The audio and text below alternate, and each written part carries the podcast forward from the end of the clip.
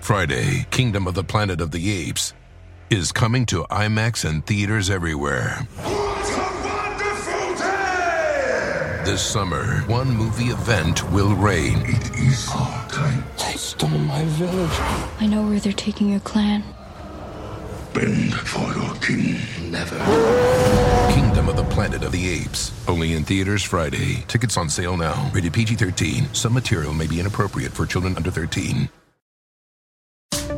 Welcome to The Megyn Kelly Show, your home for open, honest, and provocative conversations.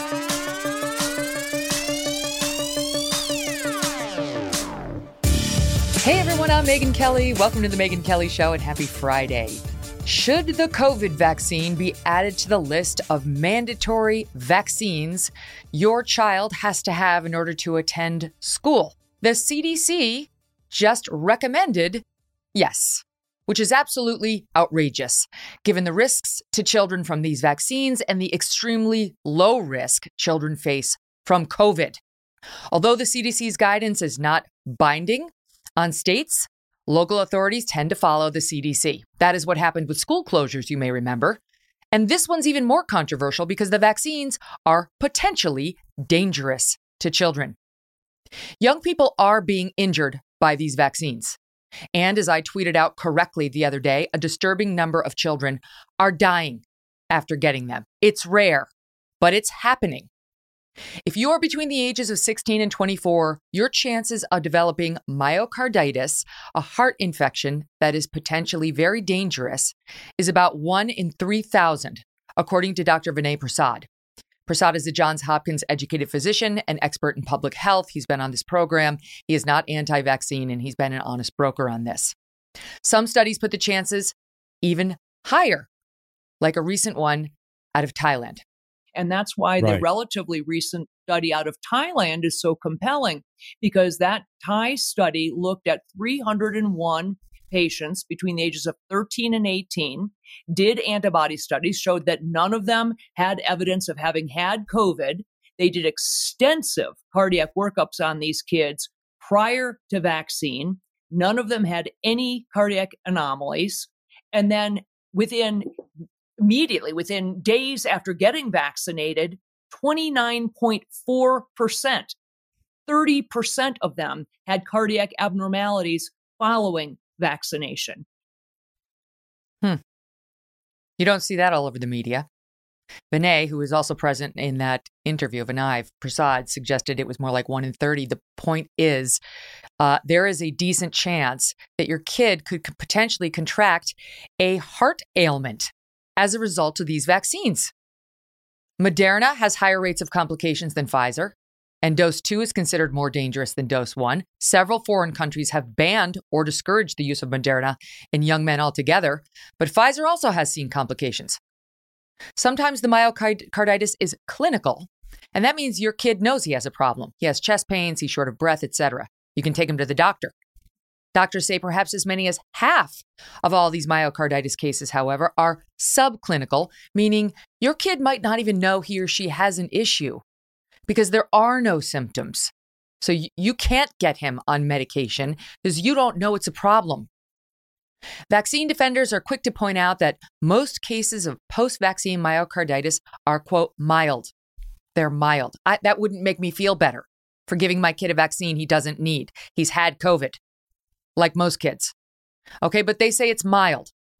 But there is a dispute in the medical community about whether any myocarditis can be considered mild. Some say that's like saying your teen, oh, he just had a mild heart attack. Oh, really? My 13 year old? Okay, no problem. Others say no, no, mild myocarditis is something that we're seeing post vaccine, and it is something from which one can easily and quickly recover. Do you want to take the risk? That's up to you. Shouldn't be mandated. The CDC has no business telling states it should be on that list. Dr. Prasad, back to him, interviewed a pediatric rheumatologist not long ago who has examined images of children's hearts after so called mild myocarditis. And here is how he described it. you know, there is mild transient pericarditis, you know, where people with lupus or people with other, you know, immune diseases have just inflammation of the pericardium, and that goes away, um, and it's mild, um, and it's it is truly mild transient. And I think the description of it makes some people think um, that this is what we're dealing with. Um, and I've actually had some people say, you know, well, well, that's that's all it is, but it's not. It's different um, in that, you know, it actually affects the myocardium, and it actually, in some cases, leaves imaging changes that, although we don't know the you know ramifications of it, and although they seem to be hopefully evolving in a positive direction in these patients, um, you know, the bottom line is that I I think that as a parent, you know, if if you were a pediatric cardiologist or a doctor and your child had those imaging findings, you you wouldn't be thrilled. Um, you wouldn't be thrilled. Yeah. Discussing myocarditis and pericarditis there. Another complication. A study published in September's edition of The Lancet looked at post vaccine myocarditis in people between the ages of 12 and 29. It found that 90 days after they got the shot and got the myocarditis, one in six had not recovered from their myocarditis. Okay? One in six. 50% still had at least one symptom of the myocarditis, palpitations, chest pain, etc. One third of these young people were still missing school or work because of myocarditis. One in four still had restrictions on their physical activity, even after so called full recovery. Many were still on serious cardiac medications. Why why would a parent with a healthy 12 year old give them the vaccine with these risks when the risk of contracting COVID, unless you are otherwise immunocompromised, is next to nothing? All of this leads me to ask why aren't more reporters raising questions about the safety of these vaccines for kids? And how on earth can the CDC justify adding them to its list of recommended mandatory vaccines for children? Once it goes on this list, state after state will say, let's put it up there with the MMR vaccine. Let's make it a prerequisite for children to attend school. We're not there yet, but that's what's about to happen. The problems, by the way, are not limited to negative symptoms, cardiac symptoms, and even potential hospitalization. In our country and abroad, too many young people are dying post vaccination. Again, it's rare, but it is happening. And the numbers to me are downright scary. In New York, a 24 year old college student recently died after getting the Pfizer vaccine in what officials identified as vaccine related myocarditis.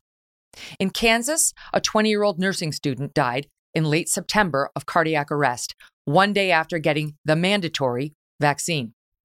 Her mother believed the vaccine was to blame for her otherwise healthy daughter's death.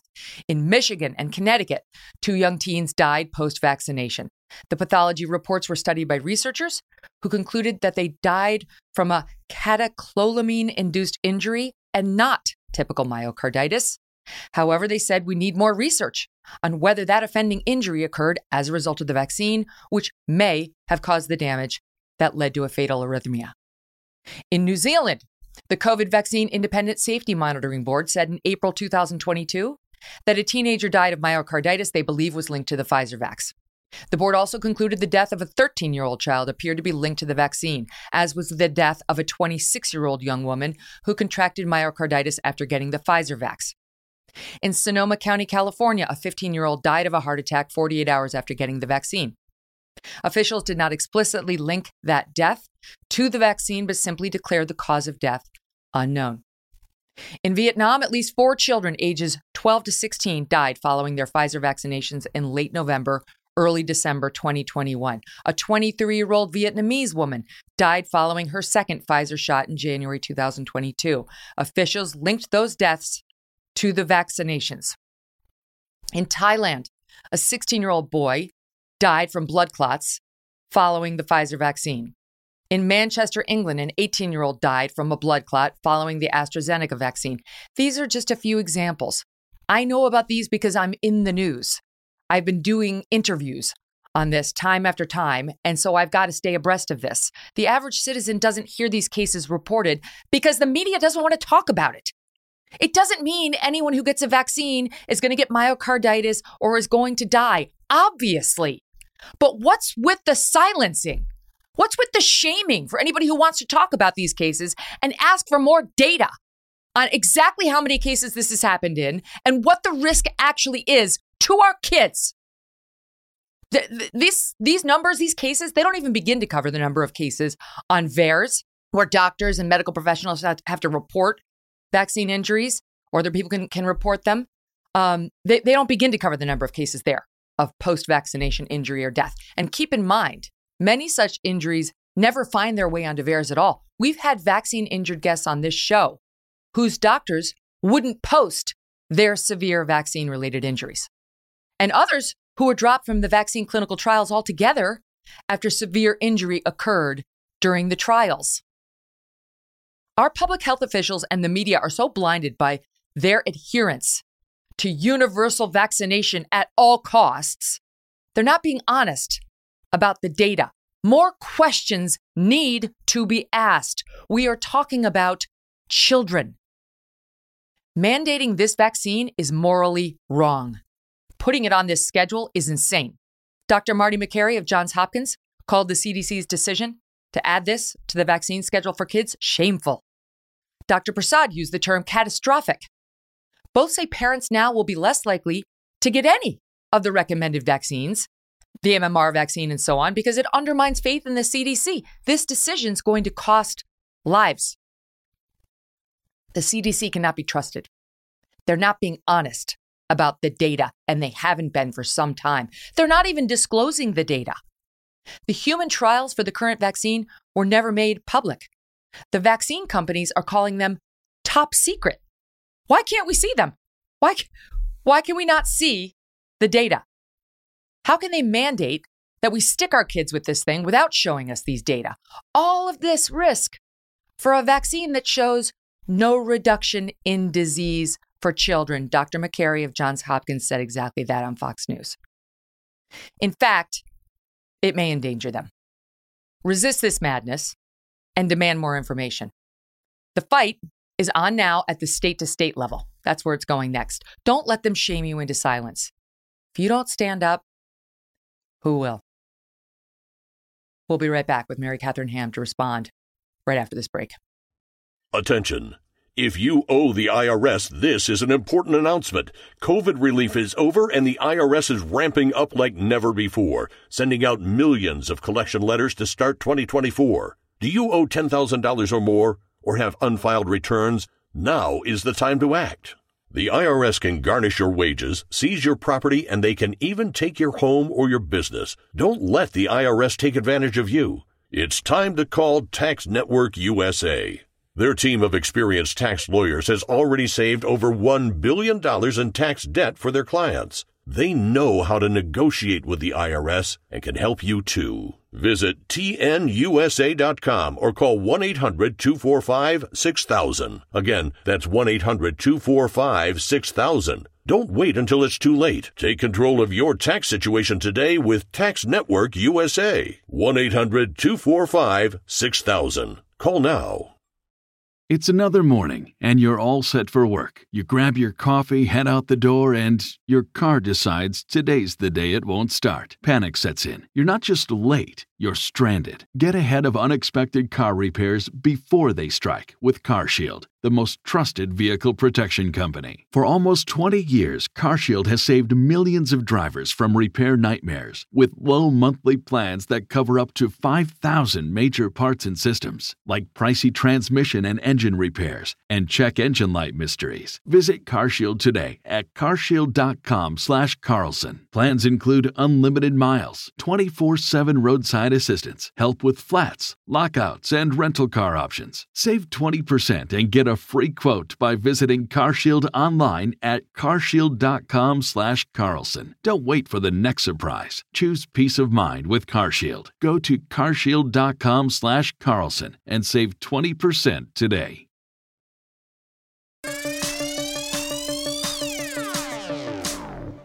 Here with me now, Mary Katharine Ham. She is host of the podcast Getting Hammered, which is just amazing. And also, we think employed by CNN, but we'll get to that in a second. MK, how you doing? I'm doing all right. Hanging in there. Good. All right. So, am I where am I going wrong on on this recommendation that uh, the COVID vaccine be added to the list of mandatories? Look, I don't think it's the right decision. Every everything in life is a risk analysis, right? And it should be in science too. And you should be dealing with the data and you should be dealing with like what the risks are to actual patients here. Throughout the entire COVID era, the tendency has been, especially among children who are at incredibly low risk for serious COVID, has been to exaggerate their risk in the actual disease and to ignore other risks, all the other risks, whether it's their social interactions, whether it's this teenage, particularly teenage boys with the myocarditis, where they have this increased risk. They have almost no data on these vaccines with children. And then they just pretend that the data dictates these recommendations. Yes. When you go scratch the data or when you go listen to the ACIP uh, discussions, these guys are going, mm, I don't think this should really be used for mandates, but uh, I guess we're going to say yes. And that is not heartening. And I think no. for me, the risk analysis I'm concerned about is I think there's far greater risk to the regular schedule of vaccines, traditional ones, MMR, mm-hmm. uh, DIT, as they call it in Raising Arizona, these kinds of things that will suffer because trust will suffer. You've got two things going on here. One, a broken habit of well visits for your children because they made it so hard to go to the pediatrician for two years. And then another broken trust with public health officials with a lot of good reason. There's an mm-hmm. uh, there was a June meeting with ACIP, which is this advisory board that made this decision. And there's just a perfect illustration of this that a, a mom who's a data hound down in Georgia caught, Kelly in Georgia of COVID Georgia, she caught the CDC misrepresenting the risk of death to children to the ACIP. It was, they were double counting COVID deaths among children over a period of time that was longer. They were not, they were doing apples and oranges. It was meant to be fear mongering. It was meant to pressure this group of people. It was flat out wrong. And it leads them to make decisions that are not correct. Like they, public health needs to be straight with us, and they repeatedly are not straight with us. Mm-hmm. That's why my my frustration in this whole thing has been I know I can't trust the CDC. I can't. I can't trust the WHO. I can't trust the NIH. So who do I trust? You know, eh, I don't want to go hardcore the other way and I understand these are respected doctors, but I I don't want to go hardcore full only Dr. Malone, you know, who I realize is very much against the vaccines and I listen to him and I consider him. But uh, you know, I'm trying to find a, a, moderate voice who I can trust. That's why I do listen to Vinay Prasad. I listen to Dr. Marty Makary. I, I listen uh, to a lot of experts that we've had on this show who I try to find who are, I think, honest brokers. And what those people are saying is that, like I said in the talking points memo, one dose is far less problematic than two doses. Right. Boys are at increased risk versus girls. Um, and Pfizer may be mildly better than Moderna. You know, some other, some countries overseas are saying no Moderna at all for that age group. But you heard the deaths I just went through. Most of them are Pfizer. And the only reason we have those reported in the news for the most part, and the reason that so many of them are overseas, is our media and our public health officials here won't say the vaccine led to somebody's death because they say it's impossible to prove. But it's like, okay, perfectly healthy kid gets the Moderna vaccine or the Pfizer vaccine on Tuesday and dies on Friday of myocarditis and had no problem with myocarditis or heart health issues prior to getting the vaccine, you have to make a deduction. The uh, authorities overseas are much quicker to say, well, obviously that's vaccine induced myocarditis that led to the person's death. Over here, we're so pro vax. It's, you can't say that. We don't know what caused it. Right. Well, and and what the answer will be, and it's it's right. If you're doing your risk analysis, they will say, "Well, this is a very small risk." That's part of the discussion, right? Mm-hmm, that's but we should have yes. the discussion about the risk. And by the way, we've spent two years talking about a minuscule risk to young, healthy children of bad effects from COVID, right? So mm-hmm. I don't want to hear just one side of the risks. I would like to balance them. Wait, because that's so what right. grown-ups do. And they don't because tell to, people to shut up about their experiences. To the point you just raised, you know, I hadn't even thought about, about it this way, but they exaggerate the risk of dying from COVID for children by yes. overcounting kids who die with COVID, you know, they, they go into the hospital for something else, they happen to have COVID and they die. They count them as deaths from COVID um, and do the funny numbers like you point out the woman in Georgia found them doing. So, yeah. one way they want to inflate artificially the number of kids dying from COVID, but the right. other way, they won't count anything unless they have proof positive. Well, how do you get proof positive? It's like that's why the Thailand study is so interesting because they took kids they knew had not had COVID and did not have cardiovascular issues, then gave them the vaccine, and then saw the increase in myocarditis and cardiac issues. Like that, I'm not talking about deaths there. I'm talking about heart complications from the COVID vaccine. That's like that's as good as you're going to get. And then if those kids wind up dying from myocarditis, what are they going to say? We have no idea what caused it. Well, and Prasad calls it a safety signal. And that safety signal is something you should pay attention to and you should adjust accordingly, which is the thing we have been totally incapable of doing in American public health since this began. You see places where, like Sweden and Denmark, they'll go, oh, well, maybe we should just reduce it to one shot for teenagers. Uh, maybe we should warn teenage boys that perhaps the second one is problematic. Uh, give people this information. They don't mandate them for young people who are at very low risk and yet face different risks, but they say, you can, or sometimes they even argue against it. But mm-hmm. just like with school closings, we are on a completely different page than the rest of public health throughout the developed yes. world. Uh, and it's this sort of maniacal, my- myopic focus on only one risk, as if COVID is the only thing that can hurt your children. It's just not true. And grown-ups weigh risks. They don't just consider one. Mm-hmm. Think about how, I don't know about you, but I know lots of women who postpone their annual physical because they don't want to get on the scale. Think about the parents who are now going to be postponing the wellness visit for their kids because they know their doctor is going to say, well, not only should he get the MMR or does he have, the, have to have the following vaccines, you got to get that COVID vaccine. CDC recommended it. And now, as a result, our state has made it part of the mandatory list you can't go to school without this. And they use the, the CDC knows this is where it's going. And still, those, I almost said efforts. I'm trying to clean up my mouth a little bit, little slightly. They voted 15 to 0 for this, 15 to 0. Well, and and if you watch them discuss these things that they vote unanimously on, they don't feel as confident as the vote reflects, right? But you have to actually watch that discussion. Um, some of this, I think, is just like pressure, social pressure, and they're mm-hmm. like, well, I'm not sure I'm going to raise a bunch of issues with this, but then I'm just going to vote yes. And it's it is disingenuous to say that this does not lead to mandates. Okay, sure, they don't make the actual mandate, but this is what states and school systems and counties and cities will use to say this is what we use to justify what we require for activities uh, for school as if children haven't had enough things taken away from them in dc they tried they tried to do this uh, before school started this year and realized it would cut out about 40% of the Black student community, which is a yeah. problem. Uh, and so they postponed it till January. What happens now? Perhaps they look at the CDC and go, look, now we have our justification. And I look again, when you make that decision to skip the wellness visit, if you're afraid about being pressured about this particular thing, if you have justified concerns about this particular vaccination, guess what you're going to end up missing? Your MMR update, you're mm-hmm. the, the ones that are the traditional real problems that can cause real problems if we skip them in mass are going to be the things you miss.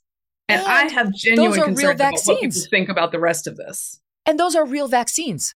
Those are things that will actually prevent you from getting measles, mumps, rubella. You know, unlike this vaccine, which will not prevent you or your child from getting COVID at all despite what the CDC originally said. So you can stick your kid with this with this uh, needle, and he can very well get COVID anyway.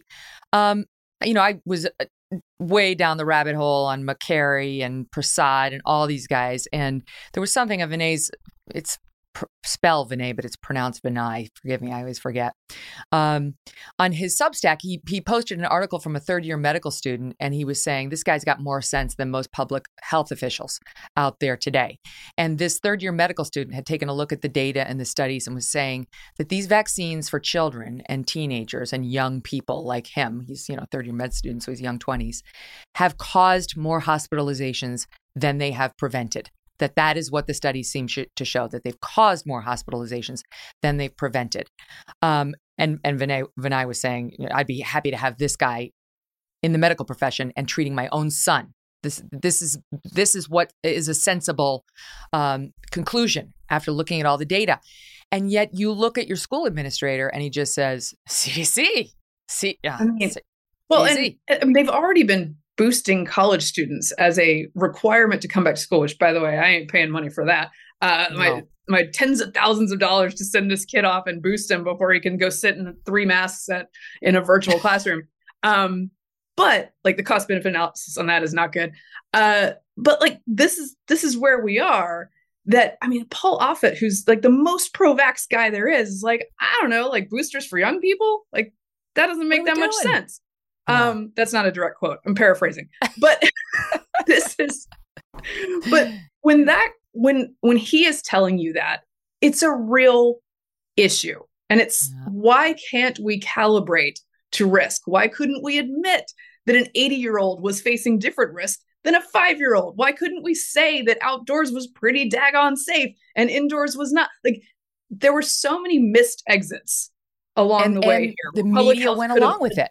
Our, our industry was complicit and remains oh, complicit. Yes. This is what's so disturbing. Like, you you know you you stick a toe in these waters of like I'm concerned. I'm seeing very troubling data, and it's like, you know, like uh, obviously there's the disinformation dozen and what's happened to all of them, but um, that's wrong. Our our industry is we get paid to be curious. We get paid yeah. to say bullshit. That's not part of the accepted narrative, and instead say, "Oh, that's interesting. Where are you getting that from? Let's look at that. Let's go down that rabbit hole. Let's. Why aren't they giving us the data behind these clinical trials? But you're right. We should have that.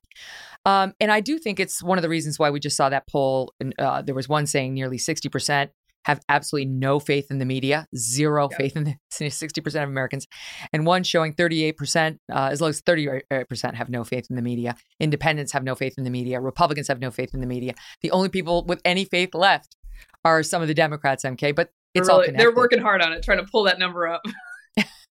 well, of course, because it's all their narratives Yeah.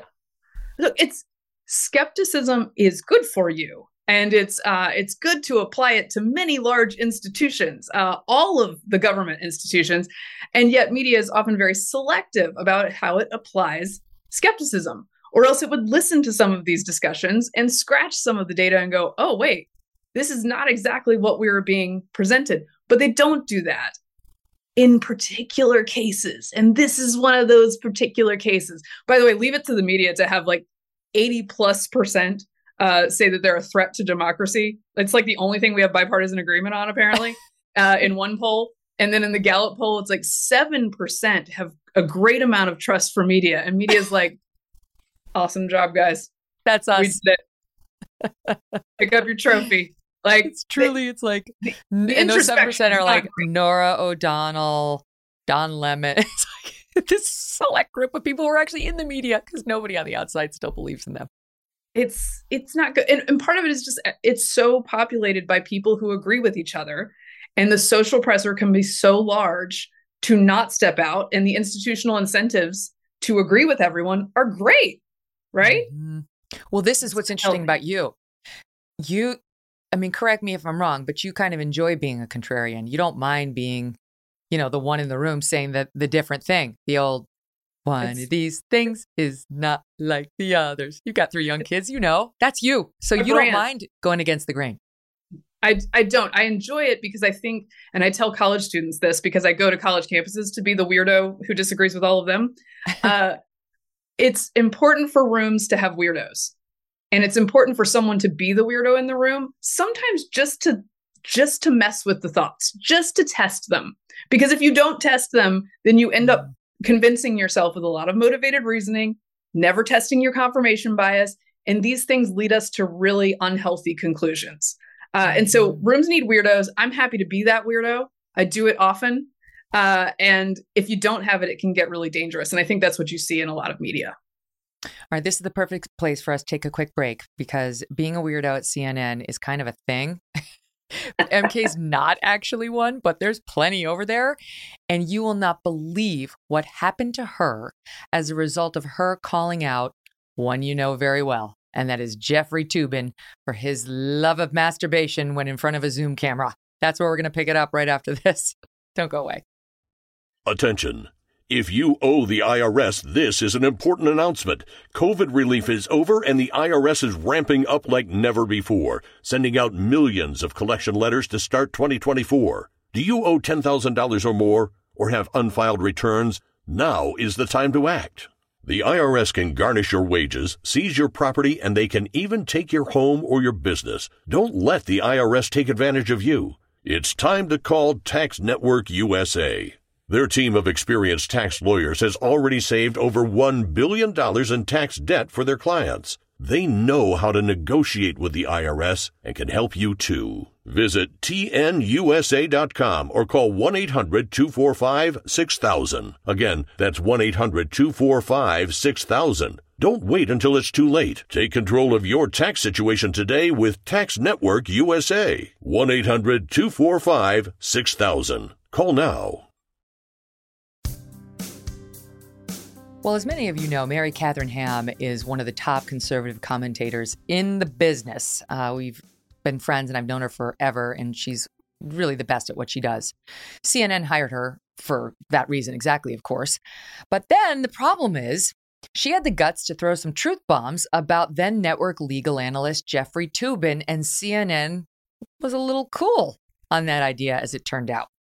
If you need a reminder on Toobin, he's the guy who left his Zoom on and jerked off in front of his colleagues at The New Yorker while preparing for election night coverage. These poor people were just sitting there pretending to be analyzing election results when he whipped it out and started pleasuring himself, and they had to look at that. Now, he also had a job as the chief legal analyst over at CNN. That's not where he did it, but he, he was on air with them and they had to make a decision about what to do with him, and he did not get fired. Now we know why, because Jeff Zucker had his own Me Too problems and had a host of Me Tooers over there. Toobin was just one who had sexual problems.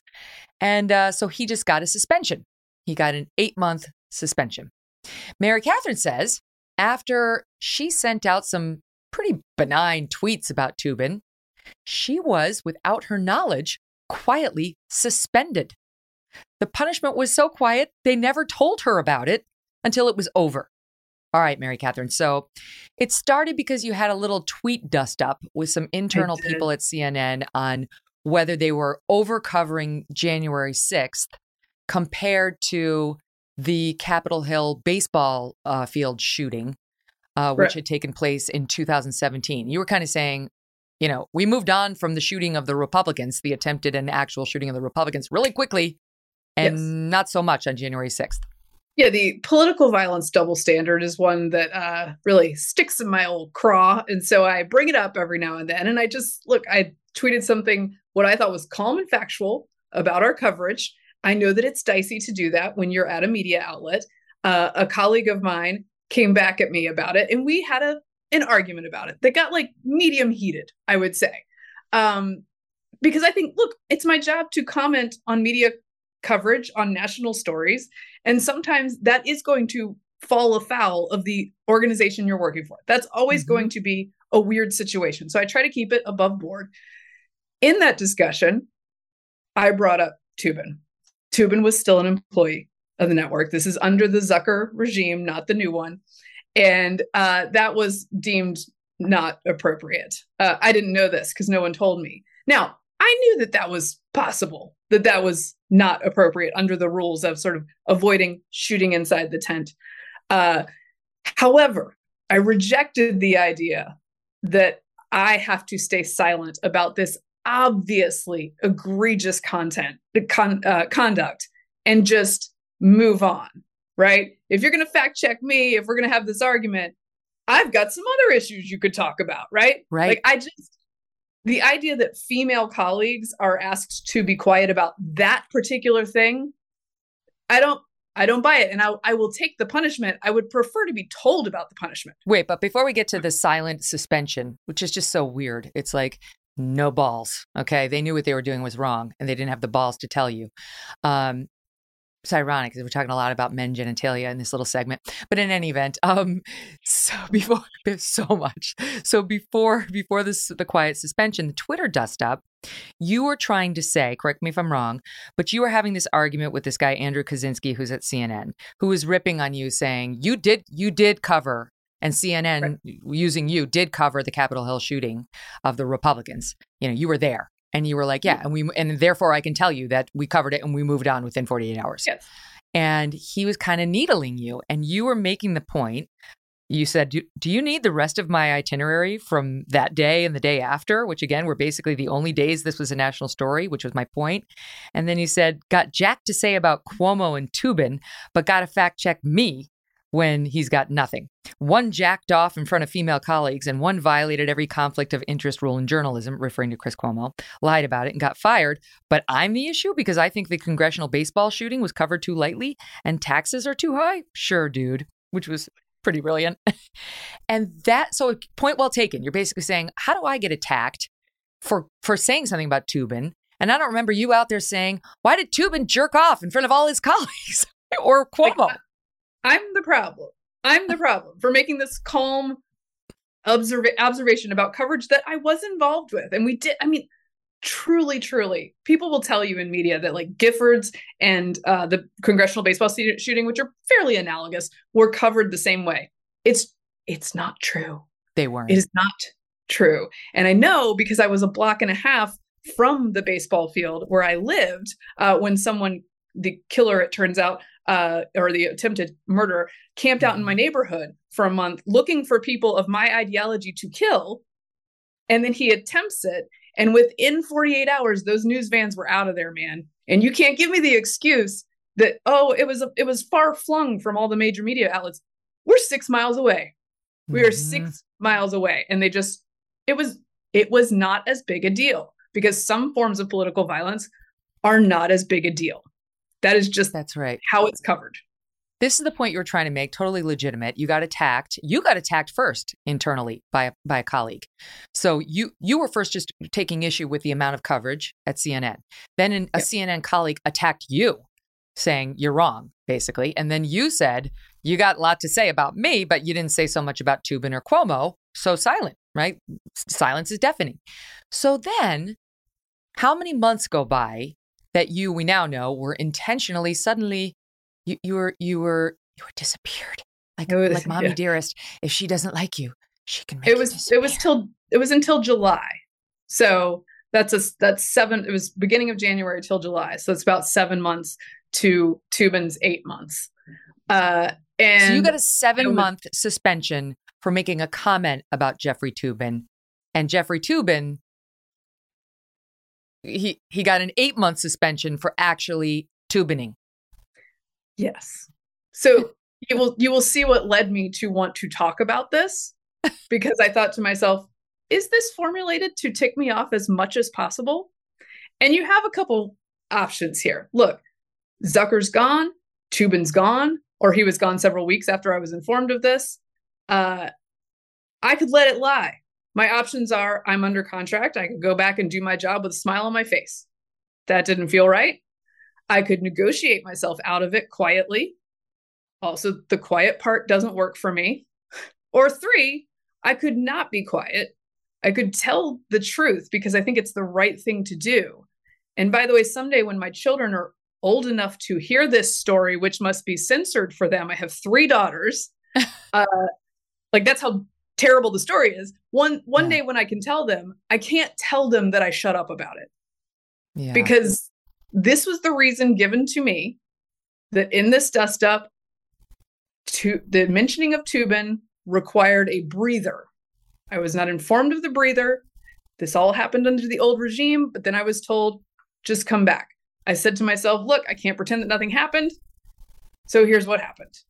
And did we not learn during Me Too that institutional silence and women's silence about these kind of things perpetuates these kind of things? Mm-hmm. And again, one more one more thing, which I told like I'm, I'm a real say it to your face kind of person. I could have like I guess the media thing would do to be would be like a leak it to an outlet anonymously, like this is what happened to me. I just say things from me. So I told them this, which is as a woman in media, I have been asked to comment on every errant penis in the media industry. Yes. And there were so many for the past five years, sometimes to the exclusion of all the other things I'd like to talk about, like tax policy, health policy, I don't know, foreign policy. And yet I do it because it's the right thing to do, even though it can be a little humiliating to be on TV talking about nothing but errant penises of your colleagues. The indignity. I reject that this is the one penis that I'm not allowed to talk about. I reject it. That penis is fair it, game. but it has to be done. you are not the one who unleashed it on the Zoom. It was out there for the discussion. By the way, Um, and you made this point at the time, and this is what it it gets to me. I wouldn't have been rehabilitated from something like this. I would oh. have, Oh. well, I would have been relocated to an OnlyFans page, but like, I would not have a career after that. We all know that. No, hell no. Lit- like literally think about it. If a wo- forgive me for going X-rated, but this, picture this: if a woman dropped trow and her underwear and started masturbating on a Zoom call for the New Yorker, for she would never work again in the news business ever. If you just had to sit there watching her pleasure herself, you she would never ever be taken seriously certainly not Yeah. in his job i said this at the time like maybe maybe like if you're the entertainment correspondent I don't, I don't maybe there's a way back not as the guy who analyzes the supreme court no No, no. And I, I just, I can't shut up about that particular thing. Uh, and further, I was, I was informed that I wasn't informed because I was on a maternity leave and they wanted me to like be with my baby. And oh, that seven somebody, months? They have good policy. Yeah. well that's the other thing. So how did you not know you were suspended right? Because it's i think the audience might be like what do you mean? You know like didn't you know? That's a long time not to not Yeah, no, no, I had, I of course had suspicions. I just wasn't told that this was a disciplinary action until after it was over. Well, and in TV, when you're a contributor and they're not calling you, you never Yes. know why. You could think like, oh, you know, they've soured on me. You know, suddenly And they I'm have no the good. prerogative. They have the prerogative to not call me. Yeah. But you could like call me and break up with me or something, or tell me why. Because it's not like you were doing a Am daily I online show every dating? day. What are we doing? Right. You didn't swipe on me. So it's not like you were doing a daily show. You were a contributor. So they, it's sort Yes, of at their pleasure that you that you get on the air day to day. And so after month after month after month, suddenly you're like, hmm, it's been a long time. What's going on? So then how did you find out? How did they reveal to you that you had been turfed all that time? Uh, someone called me to tell me, uh, sort of in like management or what have you, and and uh, I just I I was taken aback, taken aback, Megyn. Mm-hmm. by uh by this because I know look, we work in live TV. You're gonna say stuff. We all are on Twitter. I You're don't know what that's say like. stuff. Right? like so you just I I can take my lumps, but I have to you have to tell me about it, right? And I might argue with you about whether I should say the thing or whether I should have had the argument. Just tell me about it. My actual job is to have contentious arguments. Right? So I could do that. But wait, but the, the Um, thing that they were telling you they were upset about was you shooting inside the tent. You know, you took a shot at another CNNer. Forget the subject matter, but you took a shot at another CNNer. And the, my my question to you is, did Andrew Kaczynski, the guy who opened fire on the CNNer, you, he was the one who first drew blood, did he get suspended? I asked if there had been a talking to, and I uh or any anything. No, no, I, there was no, No. there. It was a cagey answer, but I, d- to my knowledge, no. And I I noted pointedly the gender disparity in this treatment. Uh, Let's hear it. Andrew Kaczynski, yeah, I follow you on Twitter. Um, were you suspended or disciplined in any way for taking a shot at MK Ham? Go ahead and tweet out the answer, and then we'll know.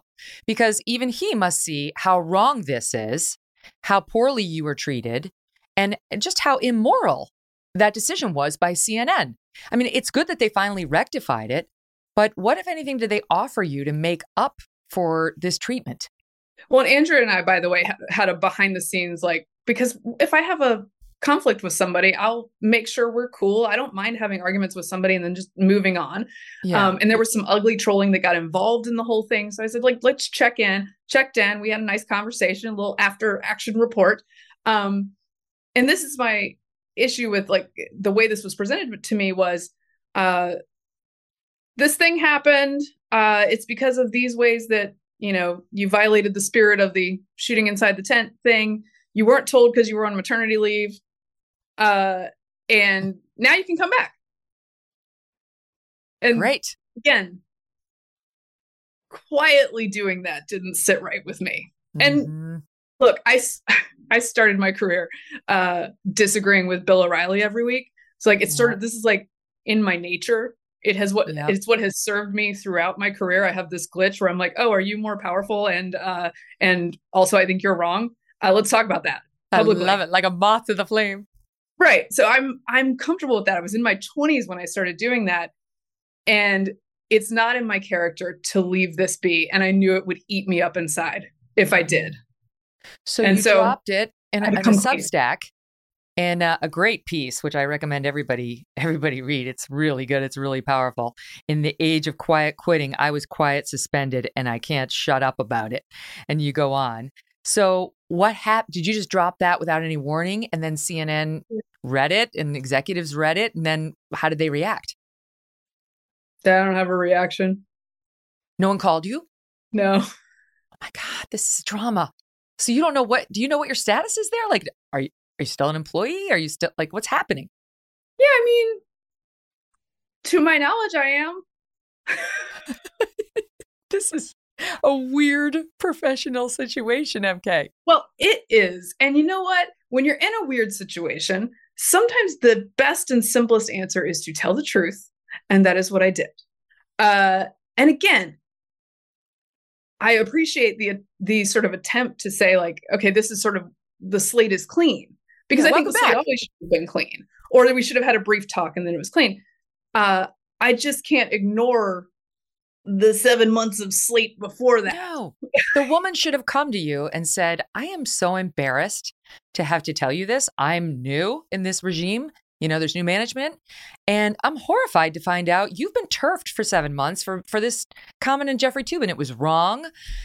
I, I, I will do a public apology if you want. We will do a, a, a memo internally, however you want us to handle this. This is my proposal on how we should handle it. But here are your flowers and a raise and welcome back. Like that's what should have happened. If if this was not the wrongdoer, but just the executor of the policy and the the the guy who did who made the decision, who we believe is Jeff Zucker, then he got outed. I explained at the top why I believe he made this decision. Um, so he's gone, but the people there can actually try to make it right for you. So are you getting booked? Like are are you still in purgatory? Not at the moment. I feel I feel like purgatory is still in action. Uh again, there had been an offer to just like come back, but you know, I understood that once again, talking might be uh detrimental to me. Uh but I did it because I thought it was the right thing to do. Um and I appreciate many of my colleagues who, uh, like, uh, among them Alice Stewart and uh, and and Scott Jennings, who do yeoman's work over there, uh, bringing our side to the table. Yeah, and I, I think that some of the changes being made are necessary and correct ones. Uh, and and yet I'm in this weird middle ground. hmm They want your voice, but not your voice. Mhm. they- but not when it's taking aim at anything they've done. Well, uh, meanwhile, this, is, this is the thing about media, where media demands transparency, answers, uh, self reflection from every other industry. Well, maybe not the HIP, but every other industry, but itself. Yeah. But sometimes you got to have that. So here I am. Well, I mean, listen, I'm old enough to remember when the Roger Ailes scandal broke at Fox. They did stories talking about how wrong it is to silence women and how this culture of silence can lead to pernicious results. And that's true. That they're right. But not a moment of self-reflection over let's face it, who did they really care about Jeffrey Toobin? I mean, like really, like he he shot himself in the foot. He was obviously hobbled they had to know he didn't have much of a runway left in him. And you do. So why, like if if forced to take a position in this fight, would they would they side with him? I just think it's a Jeff Zucker thing. I think he was so protective of Yes. all of his Me Tooers because he had his own secret. He didn't see any other way. No, I think it was he was the priority because he was Zucker's priority, and it doesn't have to do with the new guys. But I was still went through this thing, and I again I cannot be quiet about it because is again is it calculate protecting Toobin at the cost of me, who has done nothing but tweet? Is it calculated to make me as mad as possible? Hmm. Yeah. Has has anybody not a Republican over there been good to you in the wake of this? Oh, uh, well, I've I've had really good experiences with tons of people at the network, but one of the, you know, one of the things about this is that I don't know, am I? I'm like semi persona non grata at least. Uh, so everyone's like, you know, I I don't have close relationships, um, Mhm. partly because of COVID, and we've all been we were all benched to some degree and didn't see each other for two years. But I've had good experiences in the past. I just, again, like needed to air this. Wait, but did anybody did like any of the anchors or anybody reach out to you after you posted your Substack? Uh, few and far between. Oh my God. Seriously? She's being diplomatic. I'm horrified by that. I mean, I know a couple people over there. I, the audience knows I have no love for CNN, but I, I know a couple people over there who I would absolutely have thought would have reached out to you and been like, "This is bullshit." I am shocked to learn nobody has. Well, and I, there was there were like two people who said like this, who have said through this process like this was wrong, um, more than sort of management said this was wrong. Um, but yeah, it's not it's not a, not a mass. I Mhm. would say. Doesn't seem like your future there is is robust, MK, and I don't think it should be. I mean, I'll ask you, I'll squeeze in a break, but I want to ask you on the opposite side whether you think they've got a real future because they're trying to th- turn things around right now. I I just don't. I think too much damage has been done, not not necessarily just in this case, but just with the American public. And then let's talk about some news, right? Let's talk about Fetterman uh, in Pennsylvania and all the other stuff that that's making headlines today as we deep dig deep into politics, which is her actual specialty, not Toobin. Stand by, Mary Katharine Ham, and more right after this. Attention. If you owe the IRS, this is an important announcement. COVID relief is over and the IRS is ramping up like never before, sending out millions of collection letters to start 2024. Do you owe $10,000 or more or have unfiled returns? Now is the time to act. The IRS can garnish your wages, seize your property, and they can even take your home or your business. Don't let the IRS take advantage of you. It's time to call Tax Network USA. Their team of experienced tax lawyers has already saved over $1 billion in tax debt for their clients. They know how to negotiate with the IRS and can help you too. Visit tnusa.com or call 1 800 245 6000. Again, that's 1 800 245 6000. Don't wait until it's too late. Take control of your tax situation today with Tax Network USA. 1 800 245 6000. Call now. You're cruising down the highway, windows rolled down, tunes blasting from the radio. You're in the zone and living the dream. Suddenly, your car sputters, coughs, and throws a wrench in your whole day. Tow trucks, repair bills, the dream turns into a nightmare. Don't wait until car trouble steals your peace of mind. Visit CarShield now at carshield.com/carlson. For nearly 20 years, CarShield has helped millions of drivers avoid the stress of major repairs. They offer plans covering up to 5,000 parts and systems, from your engine and transmission to electronics and more, all for a low monthly rate that fits your budget. CarShield plans also include unlimited miles, 24 7 roadside assistance, and rental options. Get peace of mind now. Visit CarShield online at carshield.com/slash Carlson. Join millions of customers and contact CarShield now to save 20%. Visit carshield.com/slash Carlson. That's carshield.com slash Carlson. Visit now. MK, what do you think? People ask me all the time, do you think CNN can be saved? Because now they have new management and some new ownership, and I think a new commitment to trying to win back some Republican viewers. Personally, I've said it before, I think it's too late. It's just too too late. They've already told half the country that they hate them. Uh, but you're an insider. What do you think? Uh, well, let's take my personal experience off the table for a moment. I'll put my analyst hat on, and I do think, uh, look, I when when I went over there, uh, the brand that CNN had in 2016, although you know certainly most news outlets are left of me, like I'm comfortable with that. That's why I'm Yeah. here, right? Yeah. Uh, I get that. But it was fun. It was it was a good time. It was I felt like we were presenting all the possible takes, including sort of like a critical uh, Trump critical conservative, which I was more on the side of, and a uh, Trump favorable conservative, and we were having we were fighting the good fight.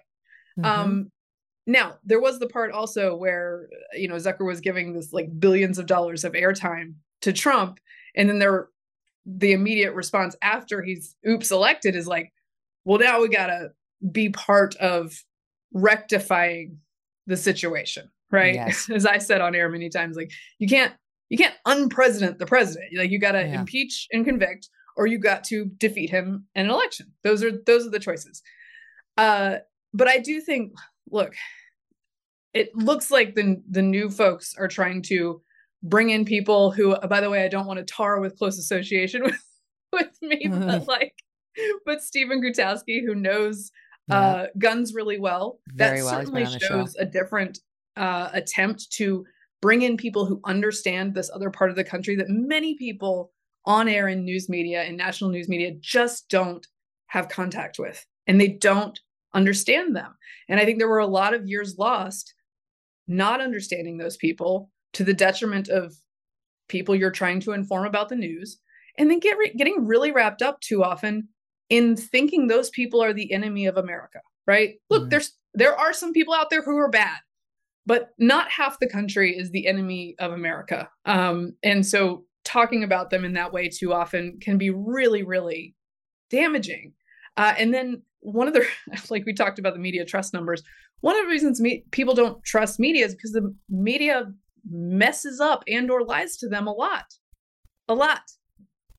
And I think like being watching the Russia investigation and everyone just having a conclusion that they they had figured out in their minds and this is like the entire media with the exclusion of very few they had a conclusion in their minds they were there before Mueller was they were there before the facts were and it turned out the facts like never really got to that conclusion and Yeah. and and the attempt since then has been sort of to backfill the bs right like let's let's just Yeah, I don't remember the mea culpa.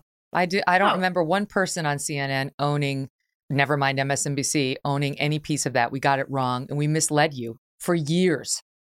yeah it's and it's it's bad like me- mea culpas are really powerful and really important uh, and they can win back trust and you see this in studies too of of how people uh, treat media but you do have to say the thing and that was Yeah. you know i've i've attempted to do this in my own career and i'm sure there's ones i've missed and my my twitter trolls will fact check me but you know in 2016 i thought it was important to go on the day after the election and say look i gave him a 30 40% uh, the 2016 election I gave Trump a 30, 40% chance of winning, right? But I didn't think he would pull it off. And I thought it was important if I was going to suit up the next day to go on TV and say, I got it wrong. I got it Mhm. wrong. And I want to be honest about that. Here were my blind spots. I thought Hillary Clinton had a ground game. I was incorrect. Uh, and but being straight with people about those things is important. And the media will tell you that they do that. Uh, and that corrections. So why do you think they're not? strength. Like, why? Why But do you think really- CNN has never done that? I think because I think it's easier. And honestly, it, Trump does this too, right? Where it's like, um, if I just stick with this position and ride it out, then we'll move on and no one will notice that I was wrong. But people do notice that you were wrong. And, and you should like shamelessness is not should not be the name of the game.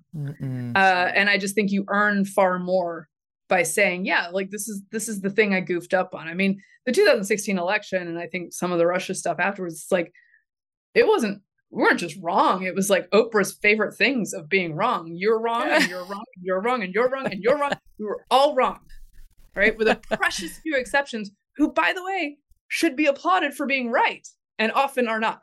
But I mean, They're that's it, it's because of ideological bias, right? It's like they they saw what they wanted to see, They couldn't let go of it. They had a pre existing judgment about him that colored all of their reporting. I just don't see how you re- how you recover from that, and more importantly, from from telegraphing to the audience that you hate them. You know, how are you going to get back re- Republican viewers or even just right of center when they know you hate them?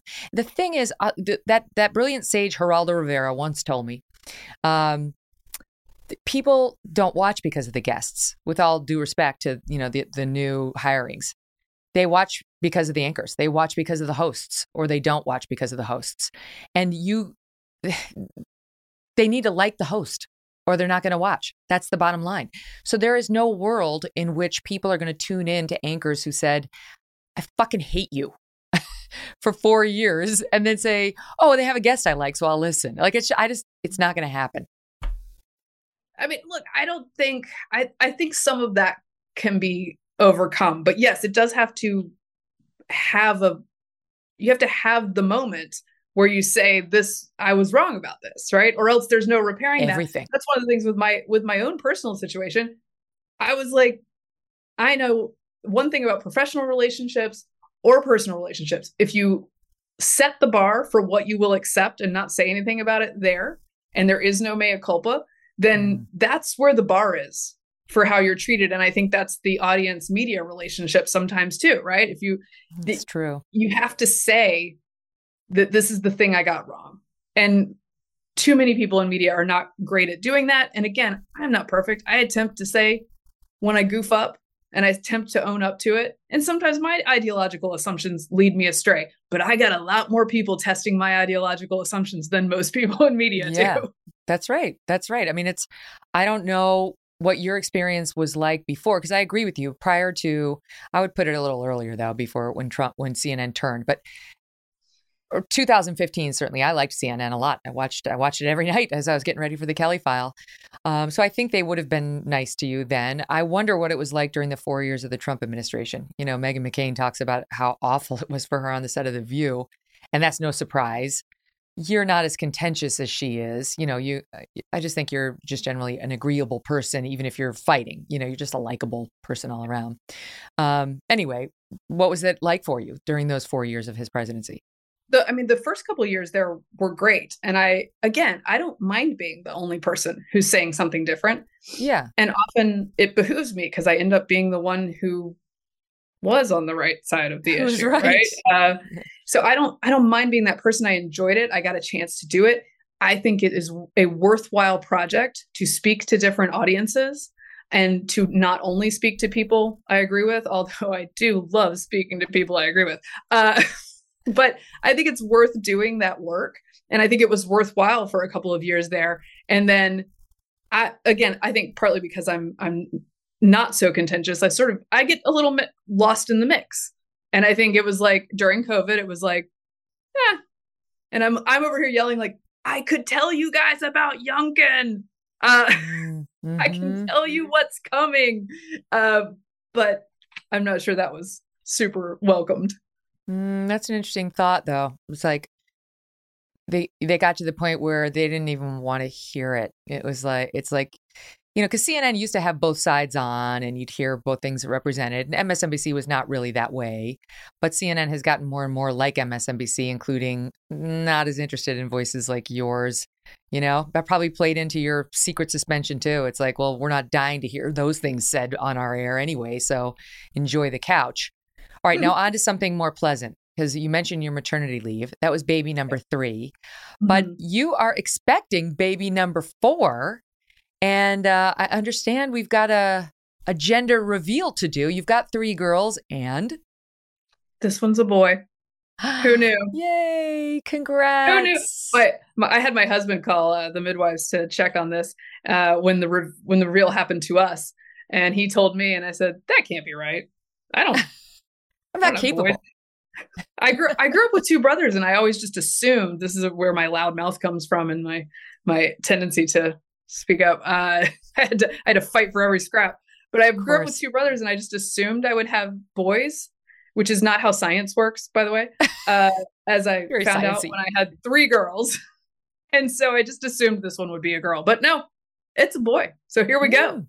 That's exciting. Oh my God. You're going to, you're going to so enjoy this experience. And it is, I do think, dramatically different from raising girls in great ways. You know, I just, I don't know. I think boys are easier. Am I wrong? The audience will tell me if I'm wrong. I think generally boys are a little easier.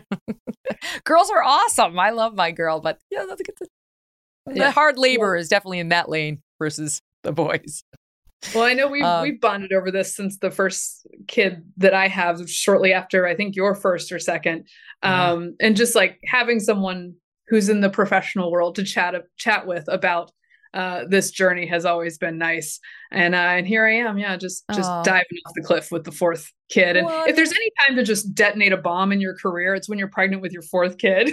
yes, why not? Well, but can I say, I mean, you would never say this, but it's just another reason why the CNN behavior is so douchey, which is everybody knows your personal story. There's not a more sympathetic figure on the face of news today. You know, you for the audience members who may not be familiar, forgive me, MK, but MK was married to a lovely man who happened to be a Democrat, which is kind of a fun piece of their relationship, and um, had a baby girl, was pregnant with their second, and then he died suddenly in a biking accident, just a freak biking accident while you were pregnant with your second. I mean, it's just so heartbreaking.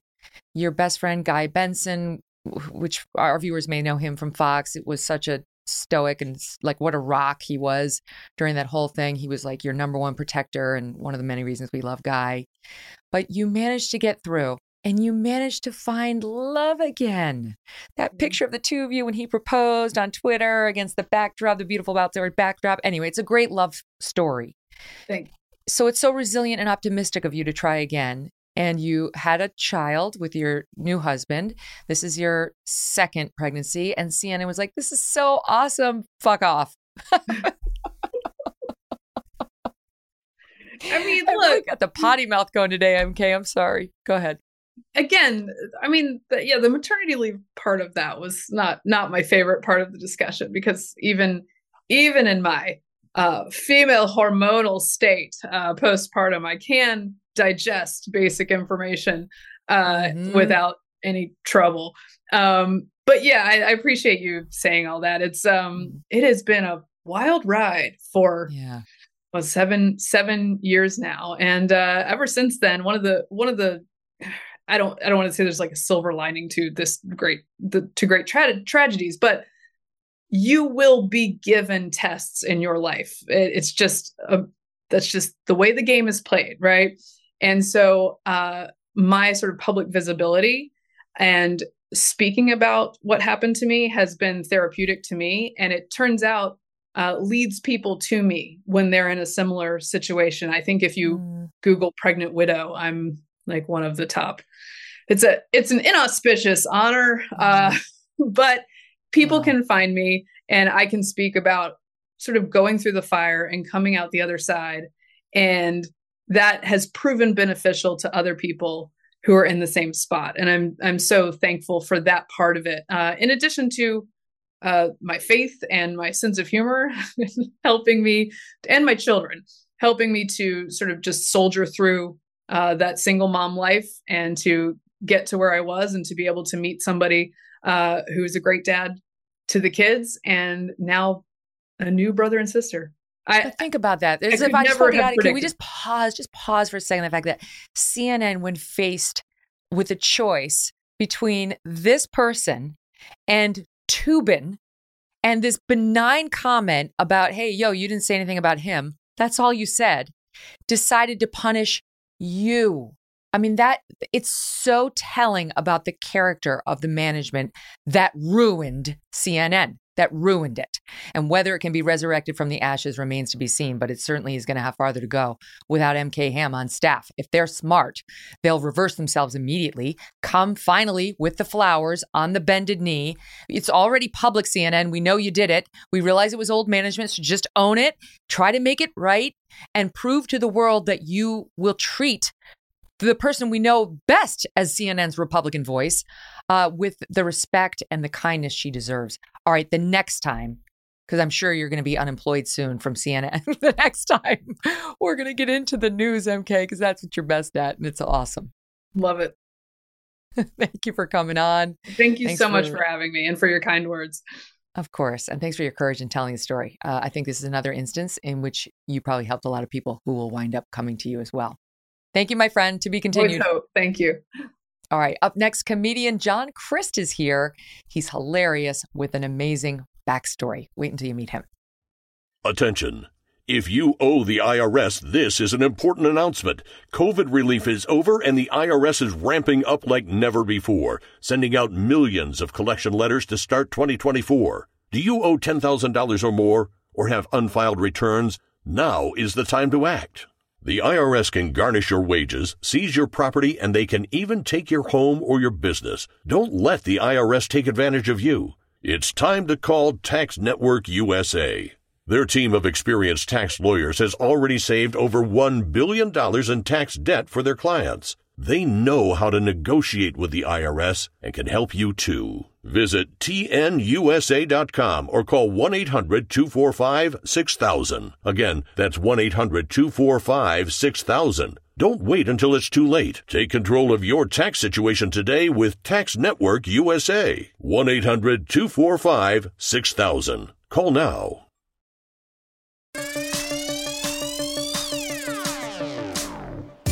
Netflix special, a book deal, a live tour were all in the works when comedian John Crist's double life caught up with him. It was crushing at the time, but John claims it actually was also a relief. More on that in just a bit. John is back now and on fire with a very funny and candid book called Delete That and Other Failed Attempts to Look Good Online. You probably know him from one of his viral videos, like this one every parent at Disney World can relate to. We made it to the happiest place on earth. It's 9 a.m. I got to schedule every minute of our day until 9 p.m. Pay attention and stay close. I just flew my family halfway across America to visit Disney, and all my homeschool kids want to do is visit the Hall of Presidents. We need a map. $45 for bedazzled mouse ears, baby. You want these or you want to go to college? Absolutely not. Absolutely not. It's 9:30 in the morning. It's too early to get wet. We're not waiting an hour and a half for impressions of France. Okay, eat a baguette and lose a world war. That's my impression of France. Let's go to Space Mountain. No, I'm not gonna push him in a stroller, okay? He's four. No, that's not right. The Splash Mountain is this way. No, you cannot have goofy shaped chicken nuggets. Sit down. Your mother brought ham sandwiches. Oh, for heaven's sakes, pick up your garbage and throw it away. This isn't Six Flags. Listen, Rebecca, she's not coming out today, okay? That dream to meet Elsa, you better let it go. Let it go. John, thank you so much for being here. Great to have you. There go. Always one. Always one of my favorites. That video. I, I don't watch my videos myself too much, but that one's funny. Oh my God, we really can all relate the Disney experience, the the goofy shaped chicken nugget, all of it, the stroller, right? It's like, do I get the stroller? I don't I don't want to have to navigate with that thing. All of it. Oh yeah, it's a nightmare. And then you don't know where the map is. You don't know the lines are always a nightmare. But I would say, when does a kid? When does a kid uh, expire at Disney? You say about uh, one or two, maybe. uh, you mean like when is Disney no longer interesting to them? Is that what you mean? Or, no, when Or does a when does a kid start turning like you know? I, I go over to I don't have any kids, but I go to my friends' houses. Yeah, and they're like, uh, you know, you leave your friend's house when you're the kid's about to have a meltdown. Like the parents kind of know. They go, "Hey, it's kind of coming to an end." That's true. I have to say, I was, I think, pretty smart. I never took them to Disney when they were really little. So I kind of avoided that. And I don't, it's like so fun that generally they stay pretty well behaved, but those lines are just absurd. I mean, like that, when it was Disney that we discovered the game that some other parents taught us in line, which is the, um, you have to go around the circle and it's like, um, I went on a picnic and I got and I brought an apple. I wanted a picnic and I got an apple and a banana. I wanted a picnic and I got an apple, banana, and a carrot. But then you you know everybody in line has to remember You got to keep going. every single right. So you get down to the end of the alphabet and then you start all over with a new thing. It could be cities. It could be vegetables. Uh, I don't want to play that game ever again. Nah, we should, I should have. If I do a part two, I'll add that to it. Yeah, yeah. Well, yeah, I have to say, you can also get the VIP guide, which costs like a mortgage. You really just have to take out Yeah. a second mortgage. And that makes life a lot, a lot easier. That place is expensive for sure. I still, I'm, I just came off. Uh, I'm in Virginia Beach now. I came off uh, Fox and Friends this morning, so I still have the TV makeup on. Oh, nice. You look good. Did you That's notice the difference when you see yourself in the camera? Yes, I mean you. You probably uh, someone that doesn't know me personally wouldn't, but I'm looking at myself in this reflection. I'm like, oh man, I look like a Disney character. You're like, I'm a handsome man. I laugh at the guys who are always like, especially on TV, like, oh, I'm not putting on makeup. I'm not putting on makeup. I'm like, yeah, okay. And then you pop them up there next to you, okay, because the anchor always has an anchor, and the other guest Right. who said that he would get it, and Right. they look like something out of The Walking Dead. You just You look go- so pasty. I told, I said, I, and I whenever I put makeup on, I go, oh man, I go, this is unbelievable. I'm gonna wear. How long can I wear this? I've been wearing it. For, I'll wear it for three days. Don't even get me started. We we need our men to stay men and not be wearing makeup when they're not on TV. So just stop Right. it. Don't even think about it. All right. So you grow up, uh, the son of a preacher man, and you were homeschooled, and you were a good boy who always watched his posture, and you know, we're what, eight kids, I think, in the family. Eight, one of eight kids. Yep, I'm the one of the close to the oldest. I'm the third.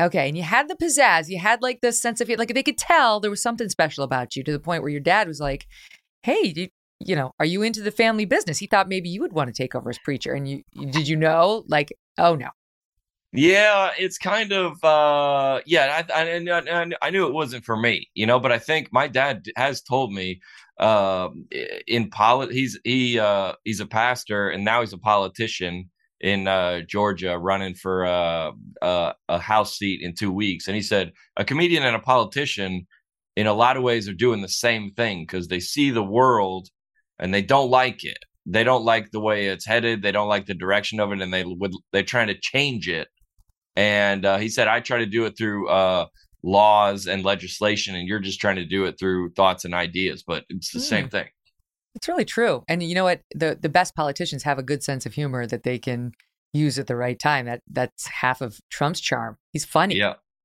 that's it yeah that's it very funny that's well that's remember everyone said that about bush remember they go ah he's like he's like a guy that i'd like to have a beer with or he'd like to, he's like a guy i'd like to hang out with the right Mhm. we every comedian will say this and not to get too like divisive but the right is great about like laughing at themselves like we go to like a NASCAR race and a guy's wearing a you know a, a sleeveless cutoff and some and some jean shorts and some cowboy boots and you like make fun of it but you're like yeah it's a joke but we're all kind of here. We're all kind of joking. Everything's kind of fun and we can even joke about ourselves which you don't see too much from the left. Oh, i'll just leave it like that The left does not mock itself. They they No, only try to ruin others. That's it. they don't even mock others. They just try to ruin them. yeah they just they Um, just yeah yeah Yeah, it's upsetting. And I know you've been, as I said in the intro, the target of it. You know, you I don't know if you would call yourself the victim of it because you kind of own,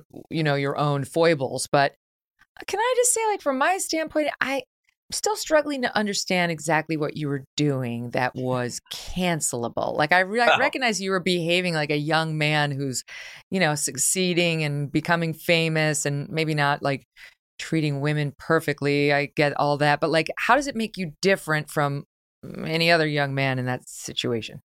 Well, I think, uh, yeah, I would not, definitely not call myself a victim. I think if if um, everybody's responsible for their own actions and, and their own choices, so if that that all all this all this stuff, and you kind of know it yourself, this stuff kind of comes with being a public figure, and and as soon as uh, what's odd is as soon as I got canceled, every everybody that I knew that was uh, a celebrity or public figure in some ways texted me like, "Hey, welcome, kind of welcome to show business in a lot of ways," which is you're like, "Oh, this is just kind of a part of it." But I think when you when you first eh, you would say the same thing. Eh, like the first time anyone said anything negative about you, Megyn, on Twitter, the very, very first time, it was so striking and so scary. It was so scary. But now, I mean, now it kind of just falls off your back and and you go uh, this is kind of a part of the business and and everybody has their own opinion of you and they're and they're al- and they're also more than welcome to Yeah, that's right. So, so you, as I understand it, the the takedown on you was related to the fact that you were publicly, you know, were outwardly this Christian guy, and they Mhm. didn't think you were living a Christian lifestyle. You were Mhm. you were DMing or texting with women you wanted to have affairs with who were married, things like that, where they were like hypocritical, like two faced. But you also kind of hit your own low. The thing about your, you know, your car and the, Mhm. and sending the tech like that was dark. So did all that happen at the same time? Yeah, terrible accident. kind I should it tell the audience what I'm talking about. You had a terrible, terrible car accident where you were ejected and you were in the hospital. And, It and you- was you were- it, it was a uh, I would say it was kind of a a a, a three four year downward spiral that things got you know kind of worse and worse as you go. You have all these kind of insecurities that I grew up with, and then you kind of become successful and you become you have and you go out on the road and it's like this is not a, a place for someone that's not in a good mental place and i was obviously Mm-mm. drinking a lot and uh in a position that where i, I should never have been uh out traveling and I, I just had a lot of demons that i was dealing with myself and uh, i think every anyone will tell you the story like everyone who has read anything about my story which says the same thing you do and not not to let myself off the hook. I'm here to uh, look everybody in the eye and take responsibility for all of my actions. Of course, they're all my choosing, but everybody goes, This sounds like something that every guy in their 30s would do. yeah. Or Like this, I this seems looking like a normal, and it's, and I'm not like, what'd you say? I keep looking for the horrible. Like I get it's not the most perfectly moral Sure. behavior, but I mean, Yep. to lose your career and then you went away to like a rehab. Yeah. But that was that. What was that? Was that tech addiction? What was that? Um, it was uh, it was it's kind of I came off the road because it's so like you understand like in the faith in the faith culture in the faith community and and and back in the Me Too movement in 2000 like 19 it was so everyone was so scared. It was I very was so- yeah, like now, I think if any, if these uh, people would say something about me now, I'd just be like, oh, okay, and I I got a show tonight that's uh, sold out. I wouldn't pay much mind to, but back at the time, people understand. Like in 2019, it was so scary, Uh, but my shows are full now, and they're sold out. We sell more tickets now than we did before. So, uh, same way you you you would read the the read the, an article about me like you're waiting for kind of the ball to drop. You're waiting for something horrific, and you go, Yes. oh, so there's some people that were just uh, that didn't like him. Yeah. Okay, but that yeah, where- I, I wouldn't wish cancellation on my worst enemy. Mm, I don't know. Some upsides to it. It is very painful. I can relate. Trust me. But Horrible. There's there's some upsides to it. So you oh, you- definitely. I yeah, it, it's a. I wouldn't.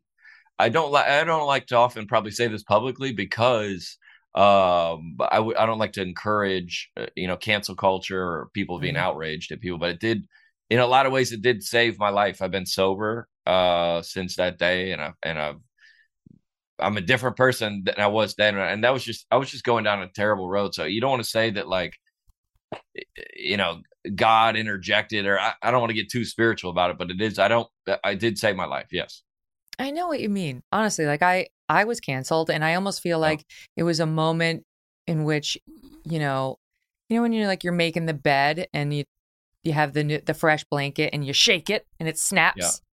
yep It was kind of like that, right? Like Yeah. sh- it shakes you and like things snap and now you have a nice fresh clean slate blanket and you're almost like I don't know, I feel like reading your story, I feel like the same for me happened where you kind of become more aligned with who you really are, what you were really meant to be doing. You know, my cancellation came after I was doing something that really wasn't well aligned with who I was, that's the best way that, I think that's the best way to put it right? It like was- yours did too. You, you you felt more free when you post cancellation and post rehab. You came out and you were like, "Screw it! What do I have to lose now?"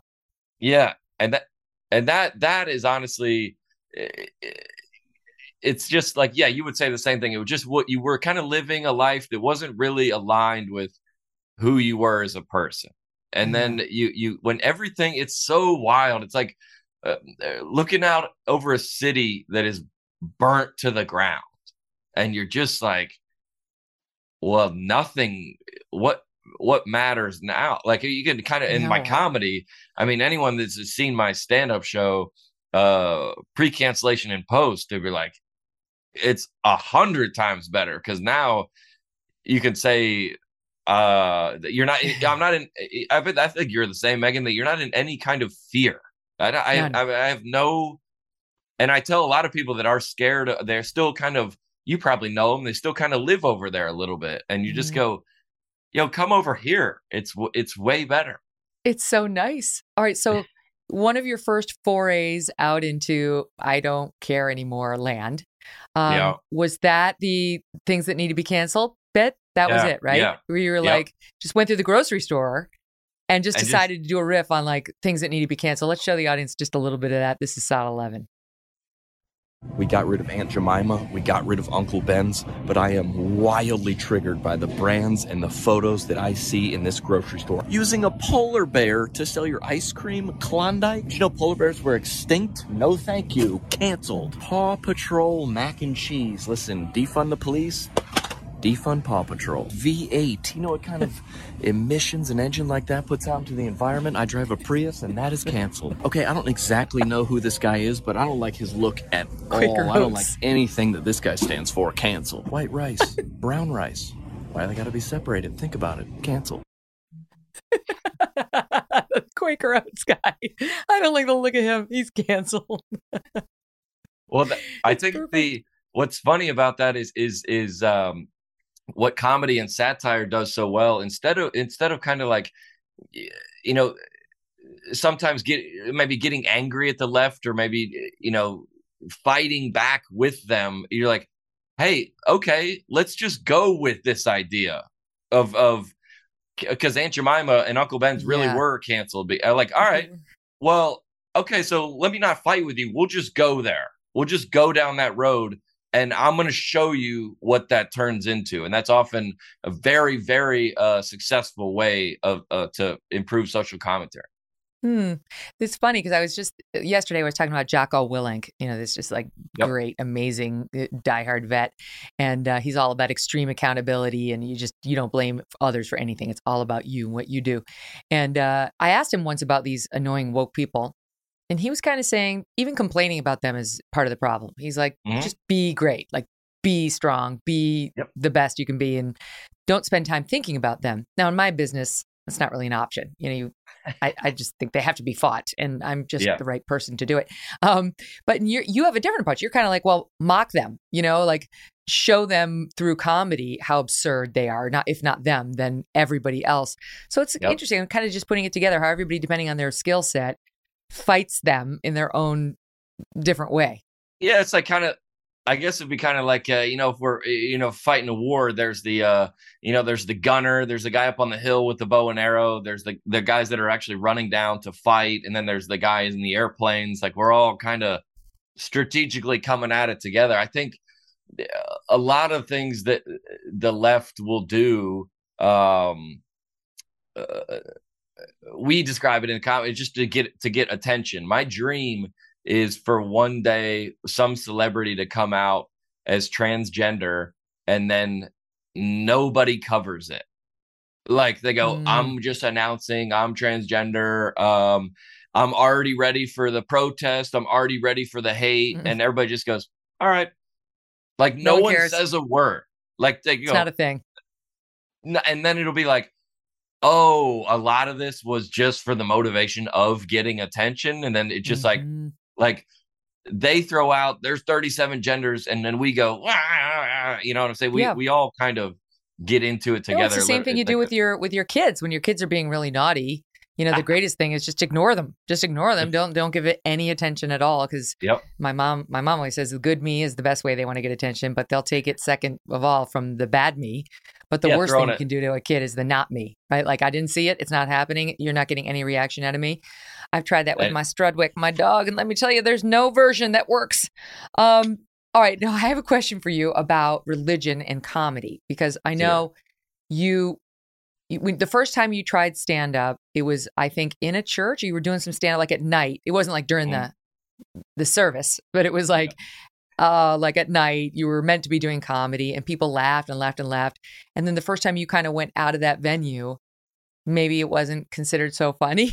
so now well yeah that was i would say maybe uh, you know you're performing at, at, at, at a church or something like that i used to you know work at a church in colorado and it's kind of a you know if you go if you do a live show somewhere all the people that show up are your friends they know you megyn they already love you so when you go out on stage you just like make an appearance you go hi and it's it's a very warm audience versus if you just went into an open, you, you know, put your hair back and then put a hat on and went into an open mic, it would be.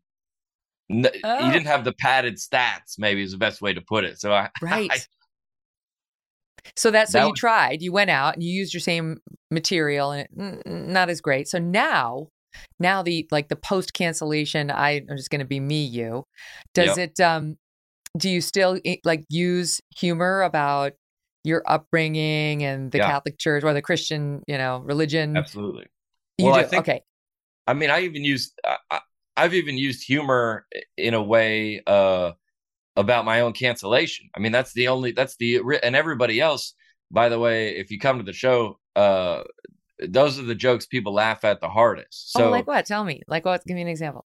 I mean, I t- I do a joke about uh, cancellation. I go, I go, uh, nah, I say something that's maybe like uh, some people would say it'd be across the line or something. I go, listen, I go, being canceled is like getting COVID. Like you're scared, you're really, really scared of it.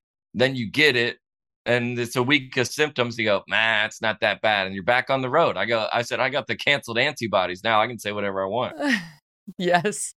I recommend those highly. No, They're I understand. canceled You, antibodies. Yeah. what is your? You're not Catholic. What are? What is your uh, religion? I'm not Catholic. I'm I'm am uh, evangelical Christian. I, I would say I grew up in in a denomination that's nearest to uh, Pentecostal. But Okay. they would say you would say in any kind of any kind of joke like when I first started making jokes, I was I was kind of joking around about Christian culture. I remember in a video specifically about Christian music. And this is before I was popular, no one knew who I was. And everyone in the comments, this is going to make sense to you when I say it everyone in the comments goes, "Is this guy a Christian or not?" Because if he is a Christian, this video kind of uh, mocking the subculture of Christianity. If he is a Christian, this is hilarious. Now, if he is not, if this guy's not a Christian, I'm then offended. this is wildly, wildly offensive. And I think the same thing. You're like, oh no, it's like whether whatever subculture you're a part of, you're like, oh no, Uh, like people can make fun of your family or your your parents if they are in your family, and they Mhm. like. We love this family. These are our people. But if you're outside of the family and they make fun of someone in your family, you know, it's time to fight, you know? No, then uh, then it's like I'll cut a bitch. Okay, so here's a little bit of you talking about something near and dear to my my own heart, which is communion in church. It's soundbite twelve. Remember back in the day, church? You grew up in church, sir? Remember back in the day, communion was big, a chunk of bread. You used to have to chew. Remember that? He's like,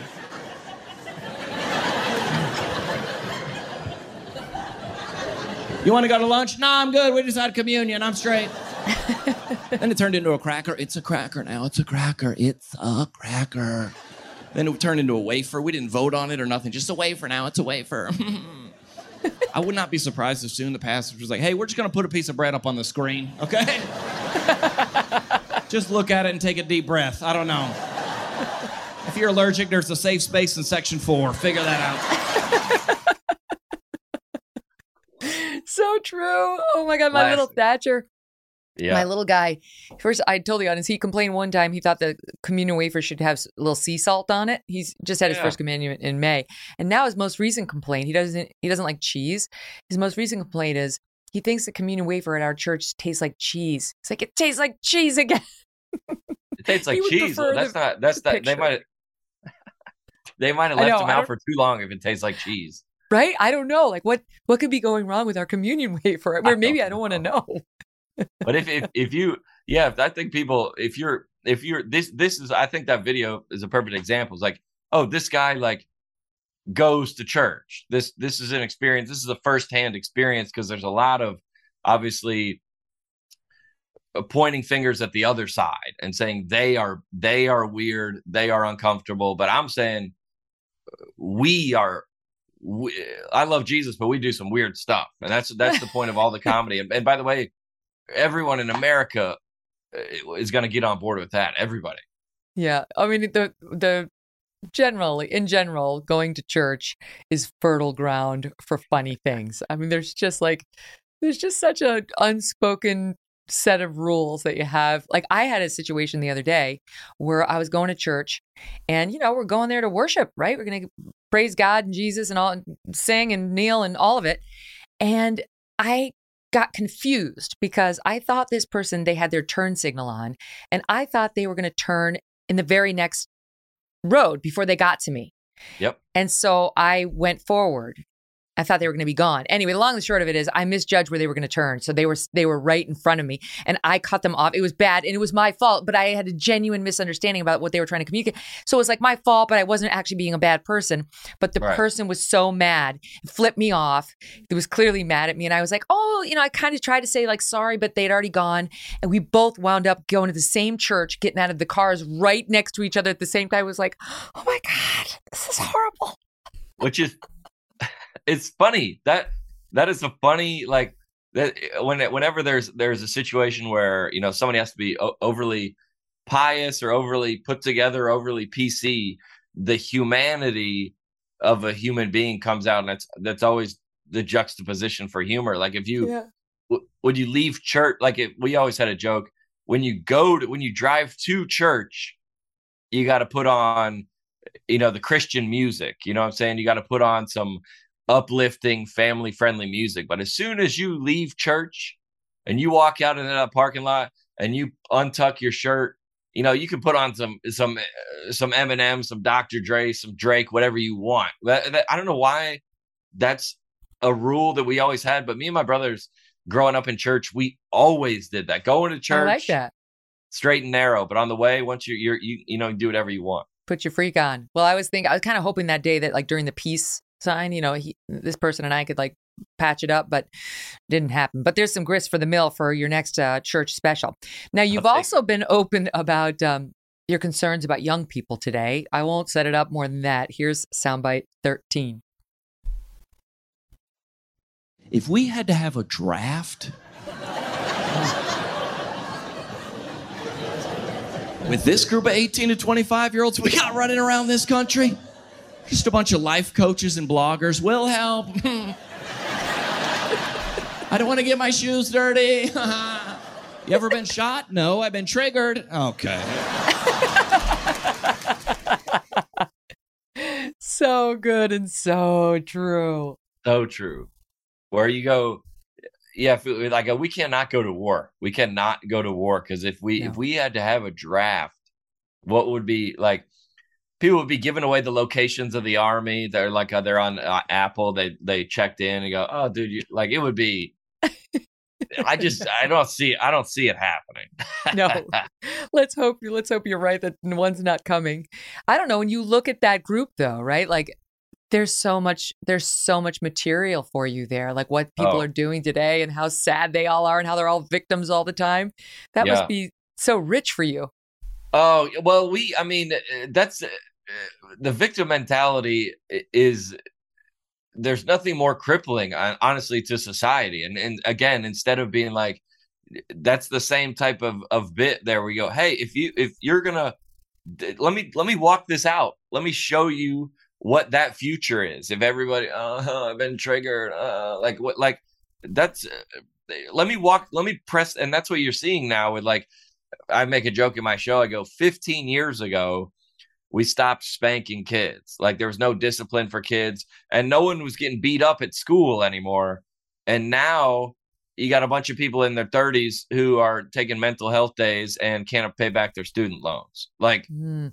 this, that's the like we. I mean, we were just raised differently. Not to be there's always that comic like when I was a kid. Not to be that comic, but like you took responsibility for your actions. You you you Louis C.K. has a great bit about when you go when you ran out of money. You were like, I guess we just can't do any more stuff now. Like that's like right, it's true. No, there was was, order. There's a, there was absolutely order. You knew where the lines were and what would happen to you if you crossed them. and people got Um, fired. You be got Yeah. fired. I talk about in, in my book, like uh, you know, getting fired from jobs, getting uh trying out for the for the uh basketball team at at high school and getting cut. Like going up to the wall looking for my name and not seeing it there. Eh, I'm like asking a girl to prom, like looking her in the eye and go, "Do you want to go to prom with me?" And someone saying no. Like Mm. all three of those are like tough for a kid to go through, but all made me better. And like you, uh, uh, no, no one's looking at someone else and asking them out on a date anymore. No one's getting yeah. cut from the team. If the class is too hard, you just get the professor fired. Like it, it's a different, it's a, it's a different world, right for comedy for sure. Yeah. Oh, well, thank God we have comedians like you to take us there and help us laugh about the things that make us insane. You know, I'm always talking to my my hairstylist, Sarah. She's always like, I can't, I can't look at this. I can't, I'm, I, get too angry. You know, she gets so mad about these stories. And I'm more like very much inclined to laugh about them. I mean, I'll, have I'll to. fight the battles too. But guys like you who have that genius way of framing it just right. Yeah. You're, you're so important to that process. John, thank you so much for coming on. Let's do a longer interview because I want to hear more about your background. And and I want to tell the audience that you can find John's videos, you can find his book, you can find his tour info all at John Crist, which is C R I S T, John C R I S T, comedy.com. Thanks for coming on. Love it. I'll come back anytime, we'll be... Megyn. That was a blast. Cool. All right, couple things I want to tell you. First of all, next week we've got Senator Ted Cruz on Monday. He's got a new book. And then on Tuesday, the return of Robert F. Kennedy Jr. Very excited to welcome him back to the show. We're going to get into all of it. He's got a new movie out on Fauci, vaccines, censorship. We talk about all of it. And then, then there was this amazing moment where he revealed that his son Conor, unbeknownst to him, had just gotten back from fighting in Ukraine. Here's a preview. When we went in, he felt that he shouldn't be arguing about it unless he was willing to, uh, in, in favor of war, unless he was willing to have skin in the game and take his own risks. Um, and so he went to the Ukrainian embassy and he signed up for the Foreign Legion, and he's been fighting over in the Ukraine for the last couple of months. Oh wow! He's part of a, he was part of a special forces unit um, that and he saw he didn't have any military experience and he kind of talked his way into the unit. It's unbelievable. The story was so good. You know bobby's sensitivities are more let's not get involved. And his son felt very differently. And him explaining you know how he reconciled that and what how his son felt and how he found out that he was doing it's great great stuff. Um, you'll love the whole thing. So don't forget download the show in the meantime so that you won't miss a moment of it. Apple pandora spotify and stitcher. Also youtube.com slash megyn kelly if you want to send me an email and get my weekly email that i send out. There's a great one coming today. Please trust me do it sign up at megynkelly.com. Type in your email there. You'll get today's email and you will see the absolute nonsense that my sweet, naughty little Strudwick put me through, plus an update on all the week's news in 60 seconds or less. Have a great weekend and thanks for listening. Thanks for listening to The Megyn Kelly Show. No BS, no agenda, and no fear.